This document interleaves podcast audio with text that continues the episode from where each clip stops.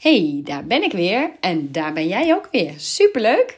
Um, en ik hoorde net een podcast van iemand anders en die uh, gaf aan hoe dankbaar ze is dat ze um, zoveel luisteraars heeft. En ik voelde helemaal, tenminste dat denk ik te voelen, wat zij ook voelde. Dat je zo um, onder de indruk kunt zijn dat mensen de moeite nemen voor het feit dat ze dan toch weer even uh, een kwartier of een half uur of drie kwartier naar jou luisteren, naar jouw verhaal. En daar dan ook nog waarde uit halen. Dat voelt soms zo, uh, nou ja, onwerkelijk bijna. Dat ik denk, wat fijn dat dat zo is, dat ik dat kan doen. Maar ook dat mensen dus heel erg de moeite nemen om die waarde eruit te halen.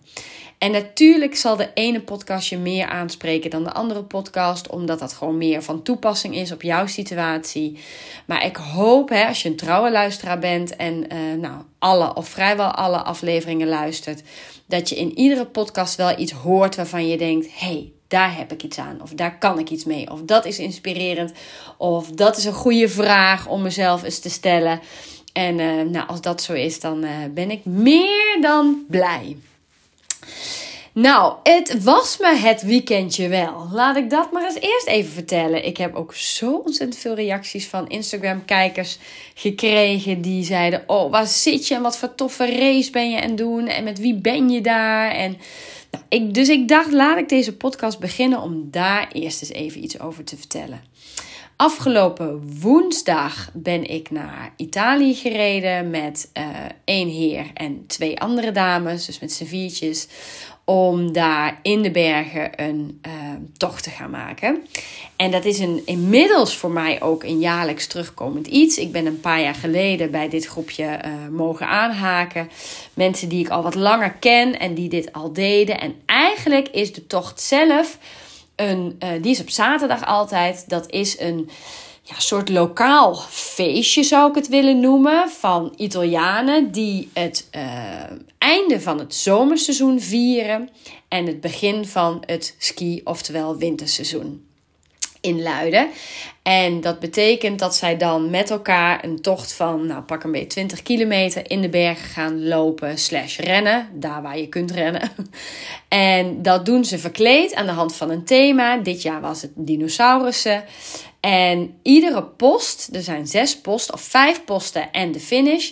Maar iedere post moet je een biertje drinken. En dat biertje wordt dan afgetekend op je startnummer. En um, doe je dat niet, dus heb je niet alle biertjes op, dan krijg je straftijd als het ware. Nou, hilarisch.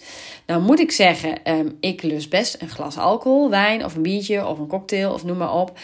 Maar om in de bergen met vijf biertjes in de mik um, te gaan rennen leek me niet zo heel handig. Dus uh, al een paar jaar hebben wij de tactiek dat we hem vol enthousiasme opentrekken twee slokken nemen, de rest in de struiken laten verdwijnen en de laatste slok ook opdrinken, want dan kunnen ze hem aftekenen. Nou, dat op zich is vaak al enorm veel stof voor hilariteit. Um, omdat mensen dat natuurlijk ook zien en daar grappen over maken. En uh, nou, die stomme Hollanders. Want we zijn met vijf Nederlanders al jaren. Niet meer, niet minder. Dus super lachen. Maar goed, we gingen dus op woensdag heen. We gingen met een Tesla. Nou, dat is natuurlijk een elektrische auto. Um, dus dat moet je laden. Dus dat was best, is best een lange rit. Hè? Het is toch wat langer. Uh, ben je tijd kwijt dan wanneer je gewoon even tankt. Maar milieutechnisch gezien vind ik dat wel een hele uh, goede om te doen. En het is een leuk gezelschap, dus wat maakt het ook allemaal uit. Nou, ging allemaal super voorspoedig. En een van de dames heeft een zus in Italië wonen. Die is um, getrouwd met een Italiaan. En die heeft daar al jaren een hotel en allerlei appartementen en een berghut. En daar mogen wij altijd verblijven. Dus daar gingen we naartoe. Dus we hebben s'avonds bij haar nog lekker kunnen aanschuiven voor een maaltijd. En uh, donderdag gingen we de bergen in. Ja, en als je mij wat beter kent of mij wat langer volgt, dan weet je dat ik het aller, aller, allergelukkigste ben in de bergen. Als ik maar die bergen zie en als ik daar maar in mag zijn, en dan bedoel ik niet zeg maar, ja, ook er doorheen rijden is leuk, maar dat bedoel ik eigenlijk niet. Ik bedoel echt met de poten op de rotsen. Nou, laat ik het zomaar even benoemen. Dat vind ik zo'n ultiem gevoel. En dan zie je al die bergen om je heen.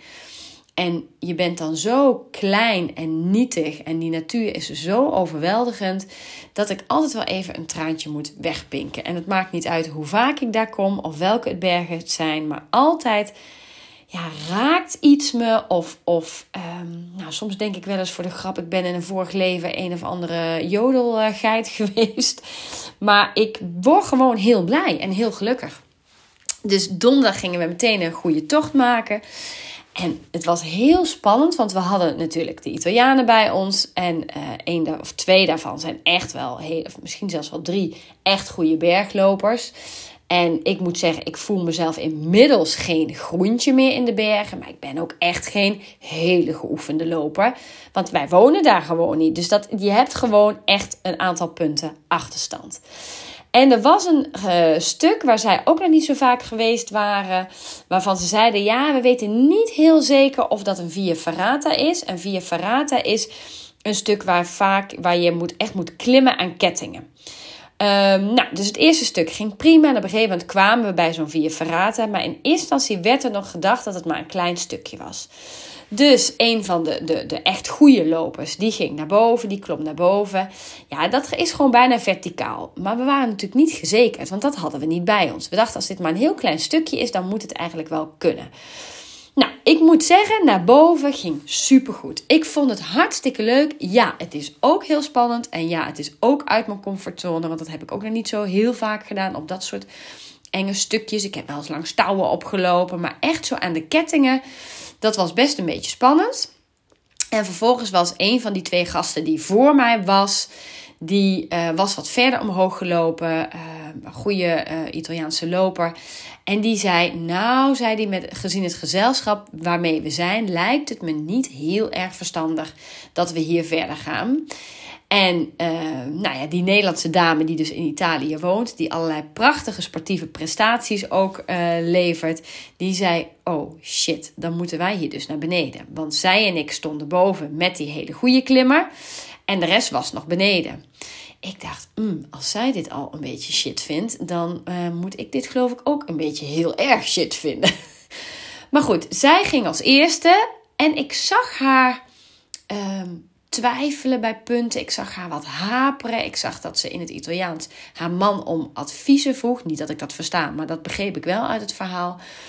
Uh, en toen dacht ik, oeh, dit is best, als zij dit al eng vindt. Hm, hm, hm.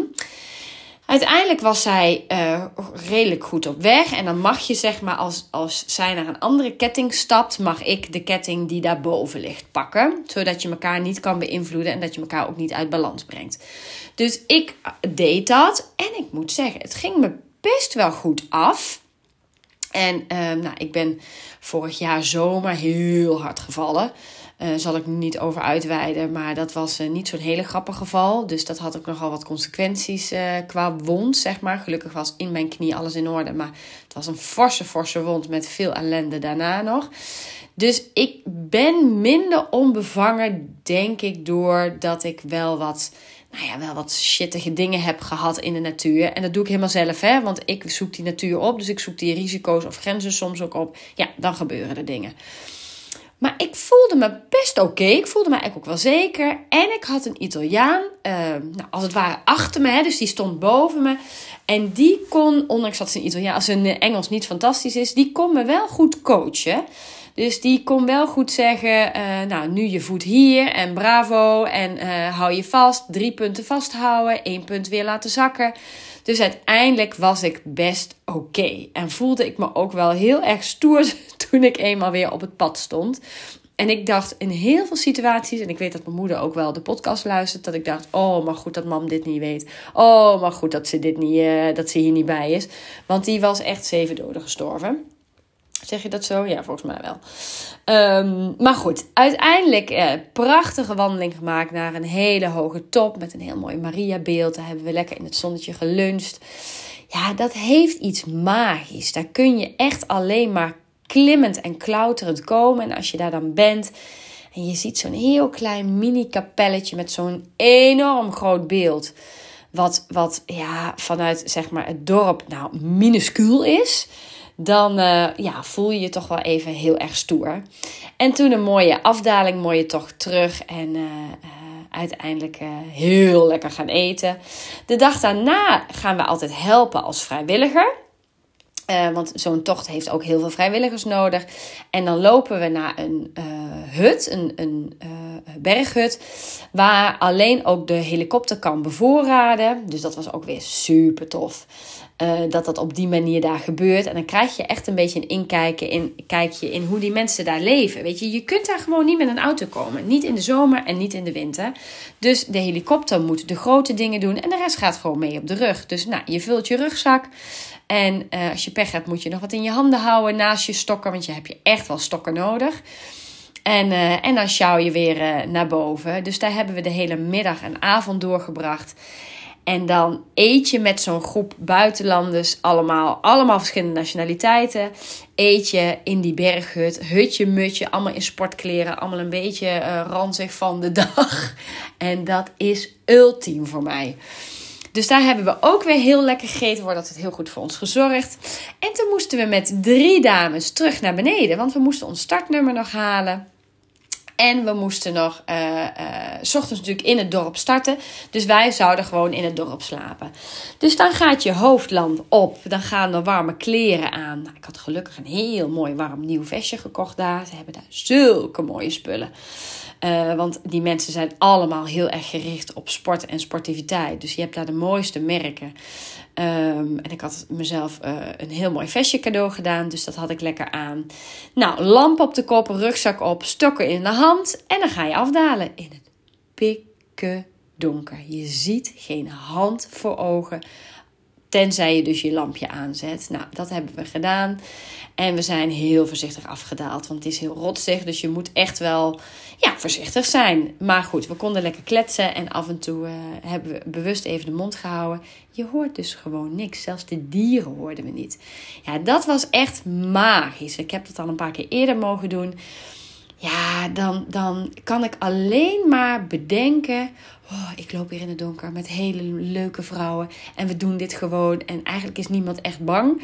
We zijn allemaal wel op onze hoede, maar we zijn niet bang. Ja, het is fantastisch. Nou, lekker geslapen, startnummer gehaald, lekker geslapen. Uh, ik slaap daar eigenlijk altijd heel goed. En toen de tocht zelf. En uh, nou, als je inderdaad mijn Instagram gevolgd hebt, dan wist je dat ik dit keer niet voor mezelf liep. Ik had me echt voorgenomen om met een van de andere dames mee te lopen. Zij is net iets minder fit dan ik, is ook wel ietsje banger, denk ik. Uh, met bepaalde paden of lijstenen, rotjes, dat soort dingen. Dus ik had haar beloofd uh, ik blijf bij jou. Het maakt niet uit hoe hard of hoe langzaam we gaan, maar we gaan dit samen doen. En dat is voor mij best. Um, een opgave is het verkeerde woord, want nu weet ik dat het helemaal geen opgave is. Maar ik ben normaal ook wel van een beetje prestatie. En hè, het moet wel een beetje tempo. En ik wil wel mezelf weer een beetje uitdagen. En het liefst ook verbeteren ten opzichte van bijvoorbeeld een jaar daarvoor. Nou, daar had ik me dus nu heel erg voorgenomen om dat niet te doen. Maar echt uh, um, ja, gewoon de race voor haar te lopen. En goed te kijken wat zij aankon. Haar wel een beetje uit te dagen. Want ik had gezien wat ze eerdere jaren had gedaan. En bij trilllopen is tijd echt niet interessant. Hè? Want er zijn echt stukken bij. Daar ga je stapvoets omhoog voetje voor voetje van rotsblok naar rotsblok. Dus ja, daar haal je nog niet eens drie kilometer in een uur. Um, dan mag je denk ik al blij zijn als, je, als er stukken zijn waarbij je 2, twee, 2,5 kilometer redt. Um, dus dat is echt stapvoets. Dat is niet eens meer wandelen, dat is gewoon stapvoets omhoog. Nou, dus we zijn samen gestart en ik vond het fantastisch. En was het fysiek voor mij heel zwaar? Nee, want ik loop dan op relatief lage hartslag omdat ik gewoon mezelf niet hoef te pushen. Ik kan het conditioneel en krachttechnisch zeg maar prima aan. Uh, maar ik vond het zo leuk om dit met haar te doen. En haar een klein beetje uit te dagen. Maar haar ook niet over de zijk te laten gaan. Hè? Want je kan iemand wel pushen. Maar eh, ik bedoel, je moet, je moet je voorstellen, in dat gebied loop je op een 20 kilometer echt wel een uur of zes. Uh, zo ja, onherbergzaam, maar ook zo stijl is het zo nu en dan. Zowel naar boven als naar beneden. En, en doordat ik veel langzamer liep en niet zo gericht was met nou ja, een soort fysieke prestatie neerzetten, had ik ook heel erg het gevoel dat ik nog veel meer de omgeving in me op kan nemen. Terwijl daar ben ik me al heel bewust van. Maar ehm, toch was het dit keer anders. Ik heb heel veel stukken voor haar of achter haar gelopen, zeker bergop. Dat ik dacht, zij bepaalt het tempo. Um, en ik heb, probeer af en toe iets motiverends te zeggen zonder dat ik een soort van hysterische coach ga worden. Want daar zit zij helemaal niet op te wachten en heeft ze ook helemaal niet nodig. En um, nou, het laatste stuk naar beneden dacht ik, volgens mij kunnen we nu best een beetje tempo gaan maken. Dus ik vroeg haar, denk je dat je hier over die flank kan rennen? Over die bergkam. En dat we misschien een stukje in het bos nog naar beneden kunnen uh, rennen. Nou, dat zag ze wel zitten. En nou, ze ging echt als de brandweer. Het was zo leuk om te zien.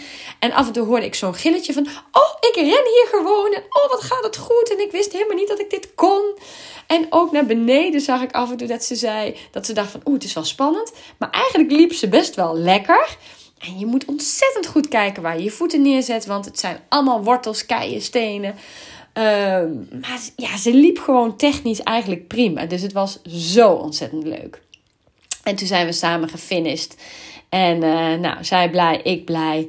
En daarna is er dan dus gewoon een lokaal feestje. En een feestje met heel veel drank. Dus dat, die mensen zijn allemaal echt binnen no time ontzettend dronken. Niet ongezellig moet ik zeggen. een live band. Iedereen is vies. Iedereen stinkt. Iedereen heeft zijn, zijn finisher t-shirt aan. En, en de rest van je verkleedkleren die je nog hebt. Nou, wij gingen als uh, Greta Thunberg. Die ken je misschien wel.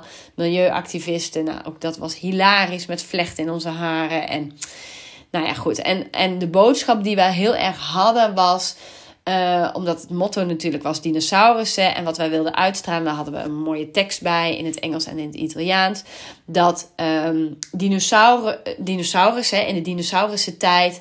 Uh, dat de dinosaurussen ook niet geloofden in klimaatverandering. Met de boodschap van jongens, we moeten hier nu echt wel even bij stil gaan staan, want het klimaat verandert. En we kunnen onze ogen dus niet meer sluiten. We kunnen niet meer doen alsof het niet zo is. Um, nou ja, goed. Daar hadden we allerlei dingen omheen bedacht. Superleuk. En na uh, het feestje, dat is altijd heel geestig. Dan sta je dus serieus te hossen, te springen, te dansen met blikjes bier in je handen in zo'n tent. En dan weten we altijd, er komt een moment, dan uh, wordt er een appje verstuurd door de mensen die daar dan niet bij zijn, omdat ze het gewoon minder leuk vinden. Nou, ik vind het heel leuk. En dan wordt er gezegd, oké, half acht klaarstaan. En dan is het meestal zeven uur. Dus dan moet je met een groep van, weet ik veel hoeveel mensen, vijf, zes, zeven mensen, moet je dus in een half uur allemaal douchen. Allemaal zorgen dat je een beetje florisant eruit ziet. Want daarna gingen we dus super deluxe heel erg lekker uit eten. Maar dan heb je die kilometers in de benen. Je hebt ook al wat drankjes in, uh, in je lijf zitten. En dan moet je dus nog even helemaal in de plooi om uit te gaan eten. En dat, dat overgangsmoment, daarvan zeggen we altijd: waarom doen we onszelf dit aan? Laten we gewoon pizza bestellen en dit op de hotelkamer of in het appartement heten. Des eten, desnoods op straat. Maar als we dat dan eenmaal gedaan hebben, en we zitten in het restaurant weer met een fantastisch leuk gezelschap. En inmiddels ken ik daar wat mensen. Um, ja, dus het is ook een beetje reunieachtig. Dan heb je echt de tijd om even weer te kletsen. En ik weet niet of je de gemiddelde Italiaan Nederlands hebt, of uh, Engels hebt horen praten. Nou, de helft is niet te verstaan. Maar ja, je hebt ontzettend veel plezier met elkaar. Dus het is helemaal prima. En toen hebben we geslapen en zondag weer naar huis. En dat was uh, eergisteren, want het is dinsdag als ik deze podcast opneem. Gisteren was mijn kindjarig. Dus ik kijk terug op uh, nou, hele, hele toffe dagen in de bergen. Met hele fijne mensen. En uh, nou, gisteren een beetje de verjaardag gevierd en ook weer gewerkt. En vandaag dacht ik, oké, er staat van alles op het programma. Maar er moet ook een podcast opgenomen worden. Want morgen is hij natuurlijk weer online. Dus ik dacht, dat doe ik nu even. En um, nou, naar aanleiding van een post die ik vanochtend deed over een uh, bezoek aan een verrijkingsklas, dacht ik, we gaan het eens even hebben over begaafdheid in alle vormen. En ik zie dat ik al best een hele tijd aan het lullen ben, dus ik ga het eens even proberen om kort en bondig te doen. Um, waar begin ik? Nou, wat ik zie in de afgelopen jaren ook wel in de tijd daarvoor, maar zeker de afgelopen jaren, is dat je heel veel hoort op scholen, in klassen, maar ook bij ouders. We hebben het vermoeden dat dit kind meer of hoogbegaafd is. Of ons kind verveelt zich, hij is waarschijnlijk hoogbegaafd.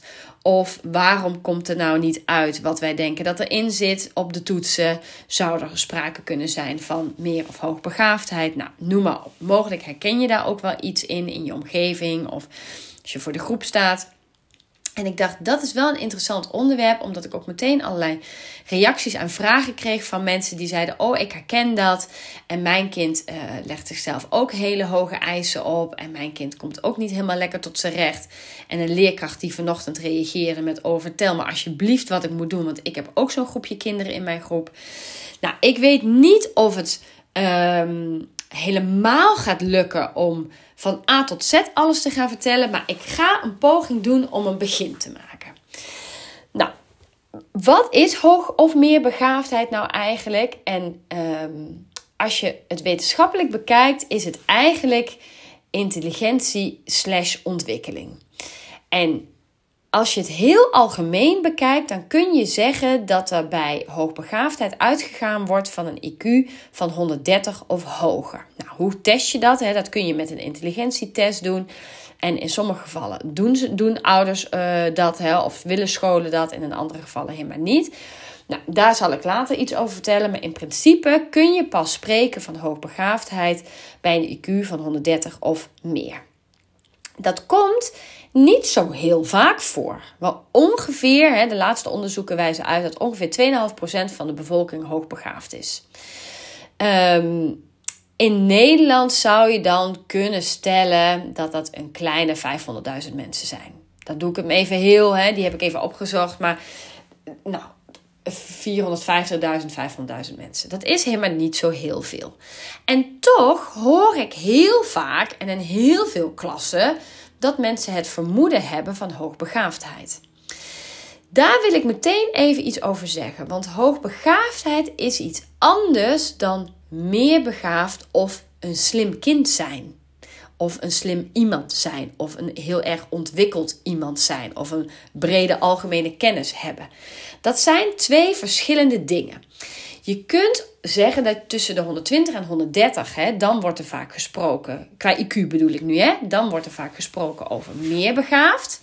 En vanaf 145 dan kun je zeggen van nou, dan ben je uitzonderlijk begaafd. Dat is echt maar een heel klein deel van de bevolking, van de bevolking, sorry. Een IQ-test, de uitslag daarvan, zegt natuurlijk lang niet anders. Want soms zie je dat kinderen helemaal niet gemotiveerd zijn. Of bijvoorbeeld dingen niet interessant vinden. Of omdat hij zich niet kan conformeren, omdat hij heel erg afgeleid is door een situatie of door de spanning. Of nou, noem maar op. Waardoor je dus een vertroebeld beeld krijgt. Dat is iets waar we gewoon mee te maken hebben. Dus laat zeker niet alles afhangen van zo'n test. Dat ten eerste. Is het zinvol om je kind te testen of om uh, een kind in je klas te laten testen? Um, ja, in sommige gevallen denk ik zeker dat dat zinvol kan zijn. En zeker als kinderen vastlopen op een aantal gebieden. En dan bedoel ik niet alleen cognitief vastlopen, maar ook sociaal vastlopen of uh, geen aansluiting vinden. Of een kind die zich echt ongelukkig voelt, die niet lekker in zijn vel zit. Waarin je allerlei signalen ziet die wijzen op een, een verminderd welbevinden. Dan kan het heel zinvol zijn om te testen. En die testuitslag die kan een kind ook laten snappen dat zijn brein bijvoorbeeld iets anders werkt dan bij gemiddelde kinderen in de klas. Of het kan een leerkracht laten snappen dat het blijven automatiseren van bepaalde sommen niet interessant is voor dit kind. Maar het kan ook de andere kant op werken. Dus het kan ook zijn dat uh, je in de omgeving dat mensen denken, nou hier zou wel sprake kunnen zijn van hoogbegaafdheid, dat dat misschien helemaal niet zo is, maar dat het wel een heel leergierig of een, een kind is met een hele brede interesse uh, een goede algemene kennis al. Waardoor we toch stiekem een beetje aan het overvragen zijn op bepaalde uh, cognitieve vlakken. Waardoor dat kind ook wat onzeker gaat worden over zijn eigen kunnen. En als je veel meer kan afstemmen dan op um, nou ja, wat beheerst hij en hoe kunnen we hem uitdagen zonder overvraging, dan help je dat kind natuurlijk om veel beter in zijn vel te komen zitten. Hè? Want dan ga je heel erg aansluiten bij de leer- en ontwikkelbehoeftes. Um, je hebt kinderen met hoogbegaafdheid die soms onder, overprikkeld zijn en soms onderprikkeld zijn. Hè? En um, daar heb ik al een eerdere podcast over opgenomen bij volgens mij temperamentvolle kinderen, even uit mijn hoofd. Dat is altijd goed om dat in de gaten te houden. En dat kan dus te maken hebben met over- of onderprikkeling op zintuigelijk vlak. Uh, maar dat kan ook emotioneel of intellectueel zijn. Dus het is belangrijk om scherp te krijgen: hebben we dit kind nu echt goed in beeld? En ouders um, hebben natuurlijk een heel goed beeld van hun kind, maar hebben ook blinde vlekken. Ik ook voor mijn eigen kinderen. Maar dat geldt net zo voor de professionele opvoeders. Hè? Dus de leerkrachten of uh, nou, denk aan peuterspeelzalen waar soms al gedacht wordt aan, aan hoogbegaafdheid of meerbegaafdheid. Omdat ze inderdaad gewoon net wat verder in de ontwikkeling zijn dan gemiddeld.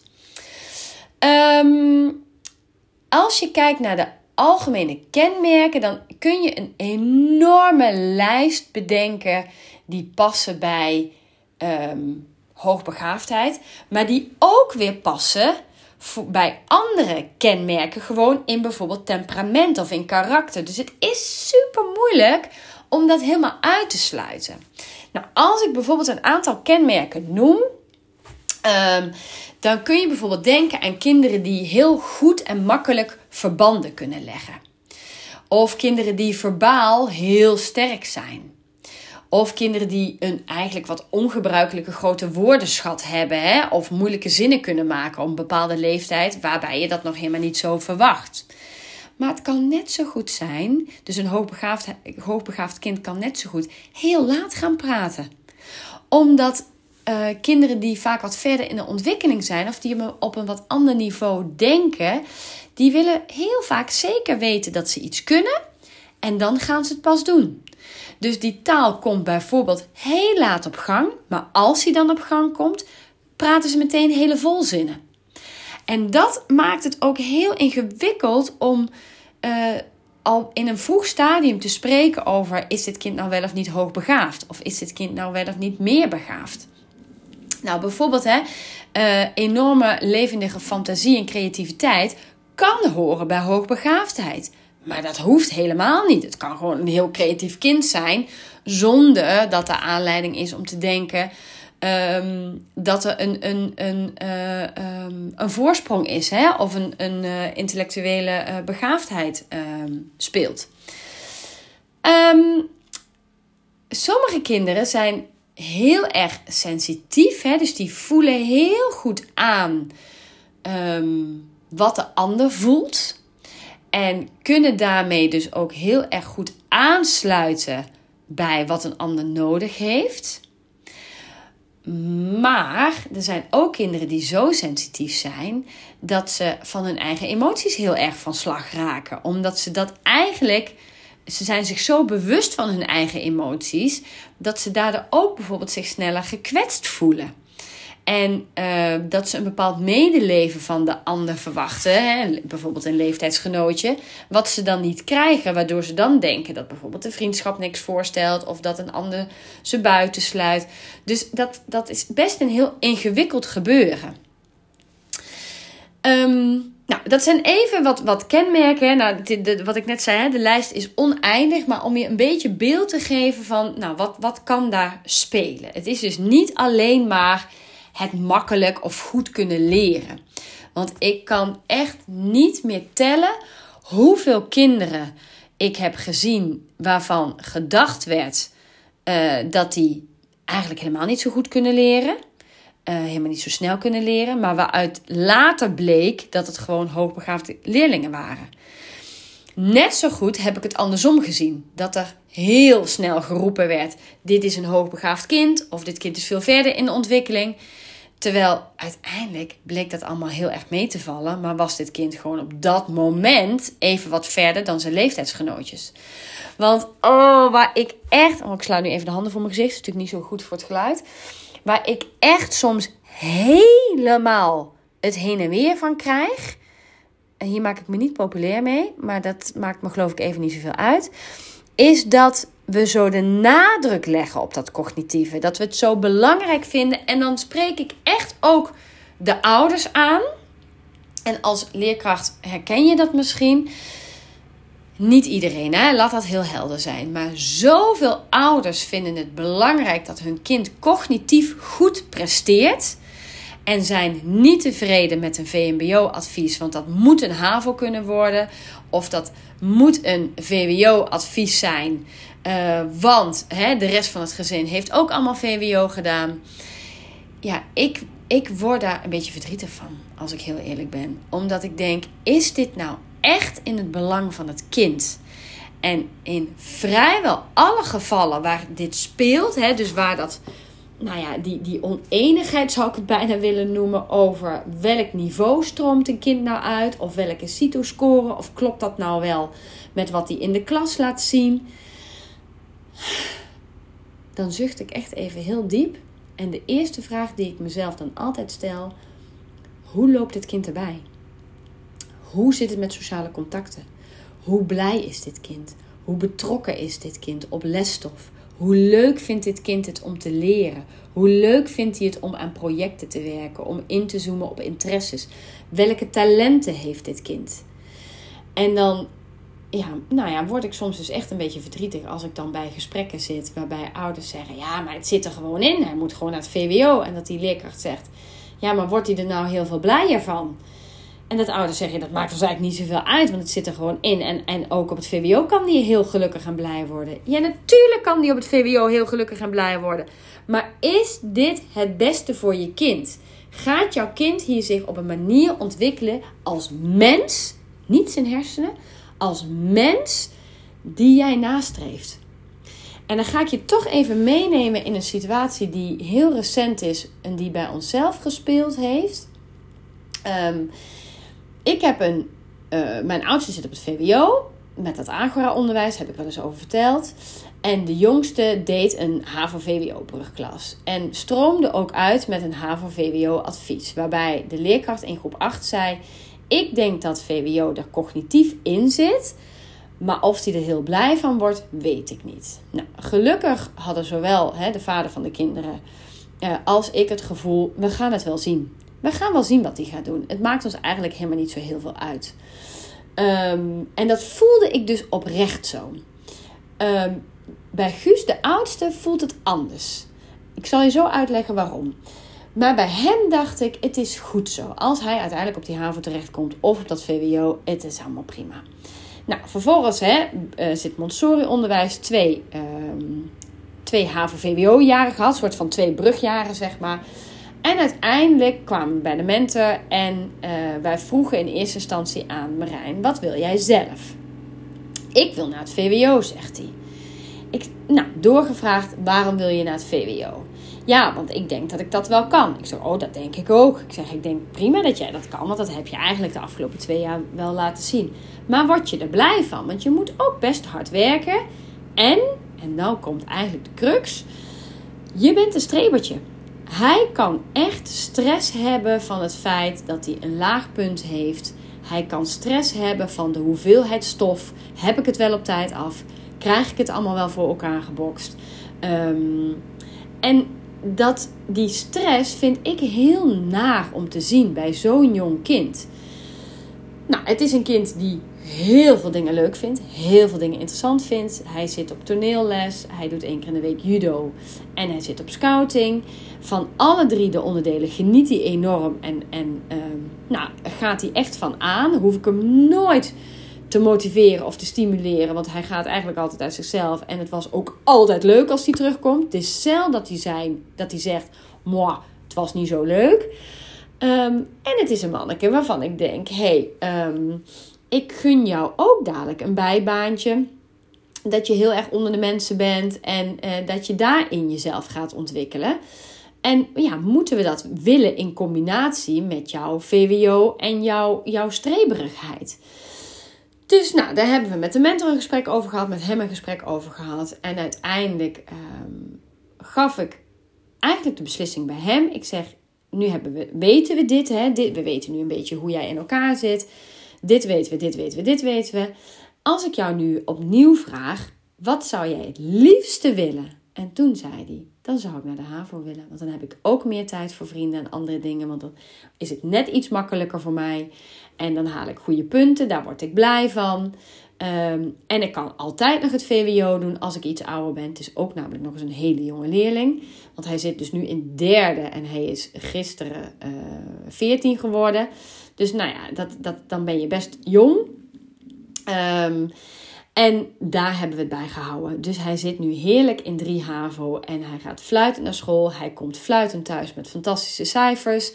En hij kan alle dingen die hij ernaast wil doen ernaast doen. En als hij een keer een slaapfeestje heeft in het weekend, wat nog alles voorkomt op dit moment, omdat ze een ontzettend leuke uh, uh, groep meiden en jongens bij elkaar hebben die dat nog alles uh, initiëren, dan vind ik dat oprecht heel veel meer waard dan die stomme school.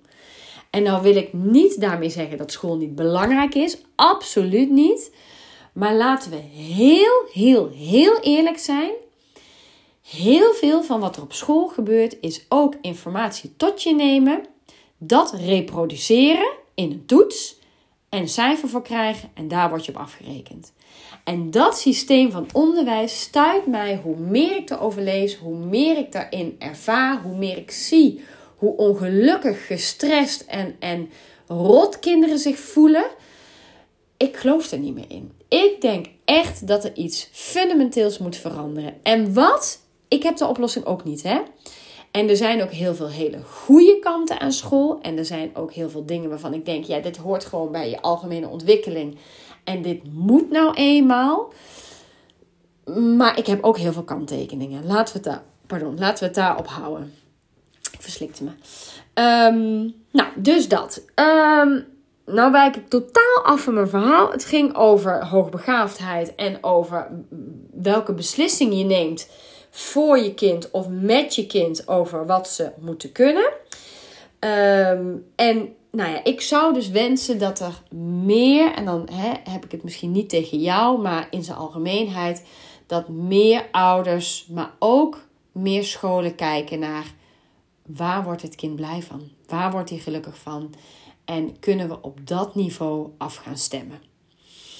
Nou, vanochtend was ik dus op zo'n school uh, in een verrijkingsgroepje. En deze leerkracht uh, had eigenlijk als vraag: Ik heb in ieder geval twee kinderen die eigenlijk iedere verrijkingsmoment uh, of huilen of heel boos worden.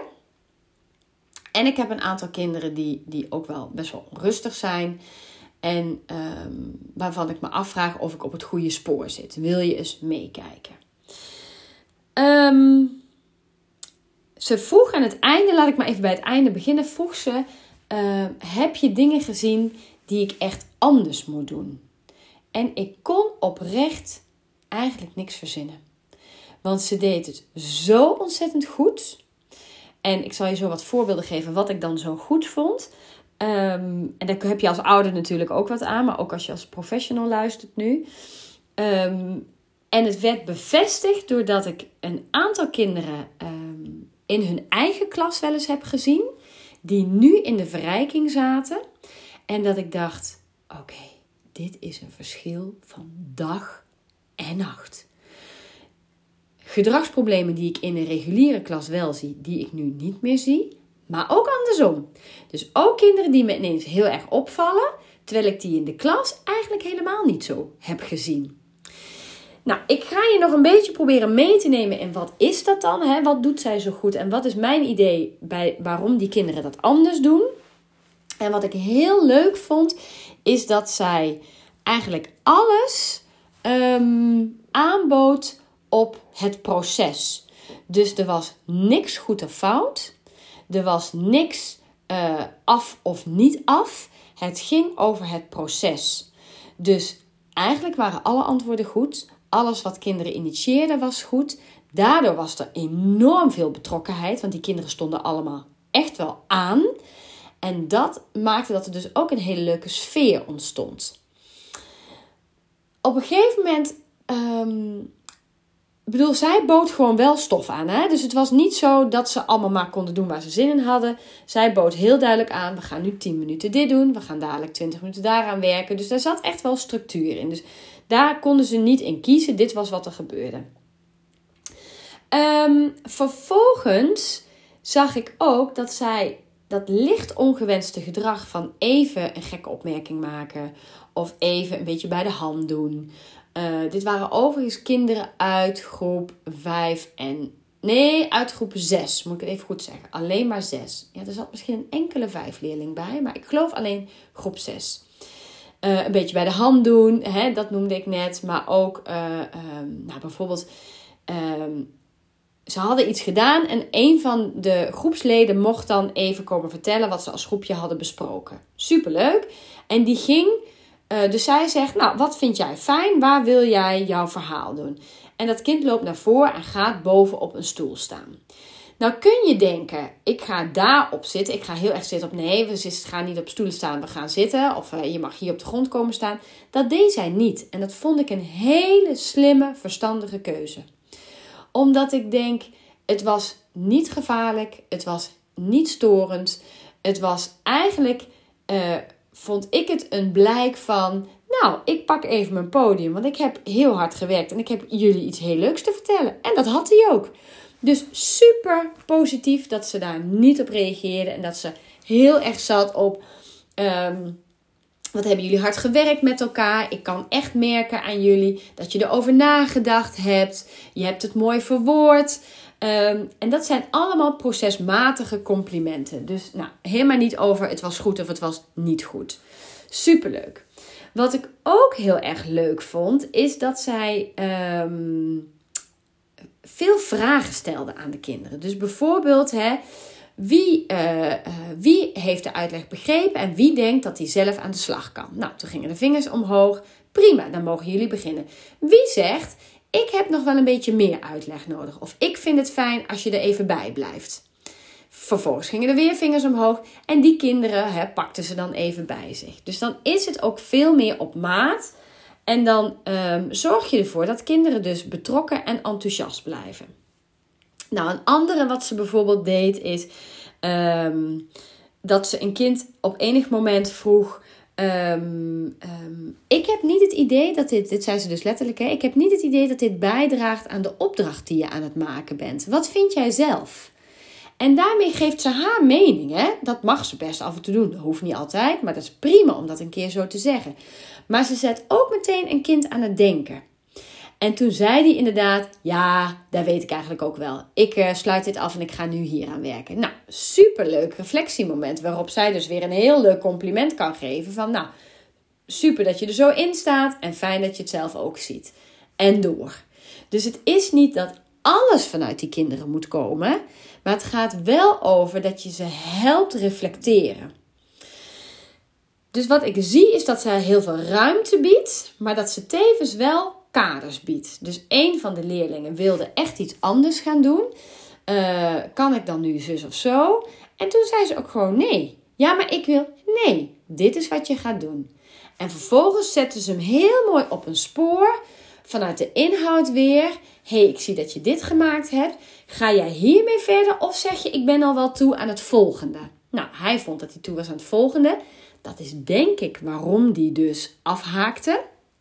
Uh, omdat hij het een beetje saai begon te vinden. En vervolgens kon hij dus verder. Dus daar stemden ze echt heel mooi op af. Um, wat ze ook deed, um, is het kinderen laten ervaren. Dus op een gegeven moment moesten ze iets op een Chromebook doen. En um, daar kwamen allerlei vragen over. Ja, maar juf, hoe moet dit? Ja, maar juf, hoe moet dat? Ja, maar ik weet niet hoe ik zus moet doen. En het enige wat zij zei is: Ga maar ontdekken, speel er maar een beetje mee. Je hoeft het allemaal niet af te hebben, het hoeft niet klaar te zijn, maar ga vooral kijken wat onder iedere knop zit en wat je ermee kunt doen. Experimenteer en probeer het maar.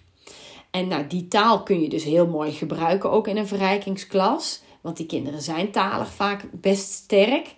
En dan zie je ook dat vervolgens iedereen gewoon lekker aan de gang was. En dat levert denk ik veel meer op bij deze doelgroep dan hun voorkouwen hoe ze het moeten doen.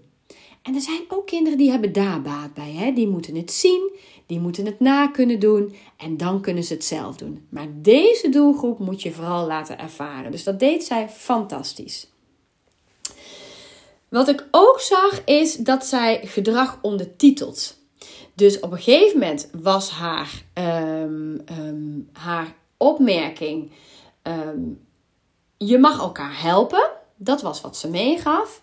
En vervolgens gaat een ander kind, of gaat een kind, moet ik zeggen, bij een ander kind de dingen aanklikken. Waardoor dat zeg maar, kind B een beetje in de war raakt. En vervolgens zegt zij: nee, je mag helpen. En helpen betekent dat je hem vertelt hoe hij het mag doen. En dat je hem het daarna zelf laat doen. Maar je kunt wel even kijken of het goed gaat. Dus ze ondertitelt daarmee wat zij verstaat op dat moment onder helpen. En je ziet dan dat dat een hele mooie manier is om uh, kinderen um, zich bewust te laten worden van hun eigen gedrag. Zonder dat je het heel strak corrigeert. Je kan ook zeggen: nee, uh, hou je handen maar bij je eigen scherm, laat het er maar zelf doen. Inhoudelijk zeg je hetzelfde, maar de vorm komt natuurlijk heel anders over. En is denk ik ook veel passender bij dit type kind en deze doelgroep. Nou, um, wat wil ik hier nog meer over zeggen? Want ik ben echt al heel lang bezig, maar ik vind het wel echt heel waardevol. Ik ga zelf ook echt altijd heel erg aan van deze kinderen. Oh ja, dat wil ik nog vertellen. Um, er was een meisje en um, deze leerkracht had me al verteld, zij huilt heel veel. En ik weet niet zo goed waar het vandaan komt. Ik weet ook niet zo goed hoe ik haar kan helpen. Dus ik vroeg op enig moment. Toen had ze eigenlijk nog helemaal geen traan gelaten. Dus het had een hele goede dag. Het ging heel goed. En vervolgens um, vroeg ik die leerkracht: mag ik erbij gaan zitten? En mag ik hun, wat was een samenwerking met een ander meisje, wat vragen stellen? Nou, heel graag, helemaal prima. Dus die meiden die uh, vonden dat ook helemaal prima. Dat had ik ook even gecheckt bij hun. En ik zag op enig moment inderdaad een trillend lipje over een onderwerp. Ik vroeg iets inhoudelijks over hè, waarom heb je nou gekozen voor deze plaatjes. En ik zag een trillend lipje. Zij herpakte zich.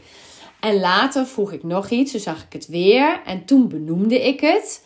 Van, god, ik zie hè, dat je er wat verdrietig van lijkt te raken. Of in ieder geval dat er tranen komen. Ehm, kun je me uitleggen waarom? Nou, dat was het moment, hè? Nou, dat ken je bij jezelf misschien ook wel. Als het dan herkend en erkend wordt, hè? dan komen de tranen echt. En um, nou, dikke, dikke tranen. Um, en eigenlijk was bij alles wat ik vroeg haar antwoord: Ik weet het niet. Ik weet niet waarom ik dit heb. Ik weet niet wat ik dan denk. Ik weet niet hoe ik het kan laten stoppen. Dus ik dacht, oké, nu heeft het geen zin om daar vragen over te blijven stellen. Maar ik vroeg haar wel, zou je het graag anders willen? Heb je er last van? En dat was een hele duidelijke ja. Ja, zegt ze. Ik zou het anders willen, maar ik weet niet hoe. Ik zeg, maar daar hoeven we nu ook geen antwoord op te bedenken. We hoeven nu nog niet te weten hoe. We hoeven alleen maar te weten dat je het zou willen. En dan gaan we zelf samen hè, met z'n tweeën of met de leerkracht of met wie dan ook gaan we iemand erbij zoeken die jou daar kan bij, bij kan helpen. Zou je dat willen? Nou, dat zou ze willen. Dus ik heb nu met de leerkracht afgesproken. Ga niet zitten op nog allerlei inzichtdingen, alleen maar op haar motivatie dat ze het wil veranderen. En dan kun je stapjes gaan zetten. Nou, die stapjes, dat voert echt te ver om daar nu uh, op door te gaan, want dan ben ik over anderhalf uur nog bezig.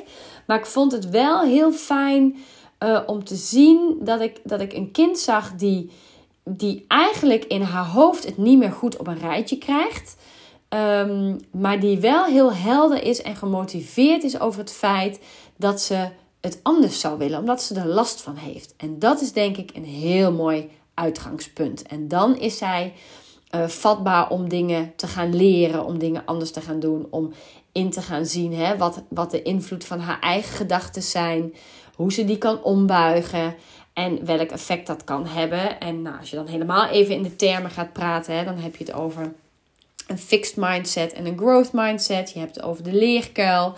De mensen die daar wat meer vanaf weten, die gaan daar misschien van aan. Die kennen dat misschien. Ehm, en mocht je daar meer over willen weten, hè, dan stuur me even een berichtje. Kan ik je daar wat meer over vertellen. En dan kan ik ook echt nog wel een keer een podcast over opnemen. Maar voor nu denk ik dat ik je en een mooi inkijkje heb gegeven in mijn Italië-avontuur. Iets langer dan bedacht. Maar goed, ik zat even op de praatstoel. en ik heb je proberen mee te nemen in de wereld, in de ehm, hele grote wereld van meer en hoogbegaafdheid. En heb ik geprobeerd om een klein stukje uit te pikken, wat punten in aan te tippen. Uh, waarvan ik denk dat je er misschien wat aan kan hebben. Uh, dat het je inspireert of dat het je laat nadenken over bepaalde situaties. En dan hoor ik ook heel graag van je uh, of dat zo is en welk deel dat dan was. Dan wil ik je nog één gunst vragen. Zou je, als dit waardevol voor je is, hè, de podcast in zijn algemeenheid of deze podcast speciaal, uh, zou je hem dan eventueel willen delen op je socials? Want zo bereik ik weer meer mensen. Hè? En dat is natuurlijk de grote uh, missie in het leven, in mijn leven in ieder geval. Uh, zodat we met z'n allen vanuit meer ontspanning, met de juiste kennis en met plezier kunnen opvoeden. En uh, nou, mocht je dat uh, om wat voor reden ook niet willen of kunnen doen, zou je dan in ieder geval de sterretjes willen invullen. En dan natuurlijk het liefste vijf. Want dan wordt de podcast op Spotify ook beter gevonden. En ik weet dat een heel aantal mensen dat al gedaan hebben.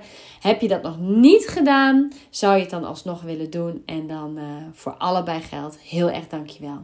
Ik wens jou een mooie dag en uh, we spreken elkaar volgende week weer. Doei!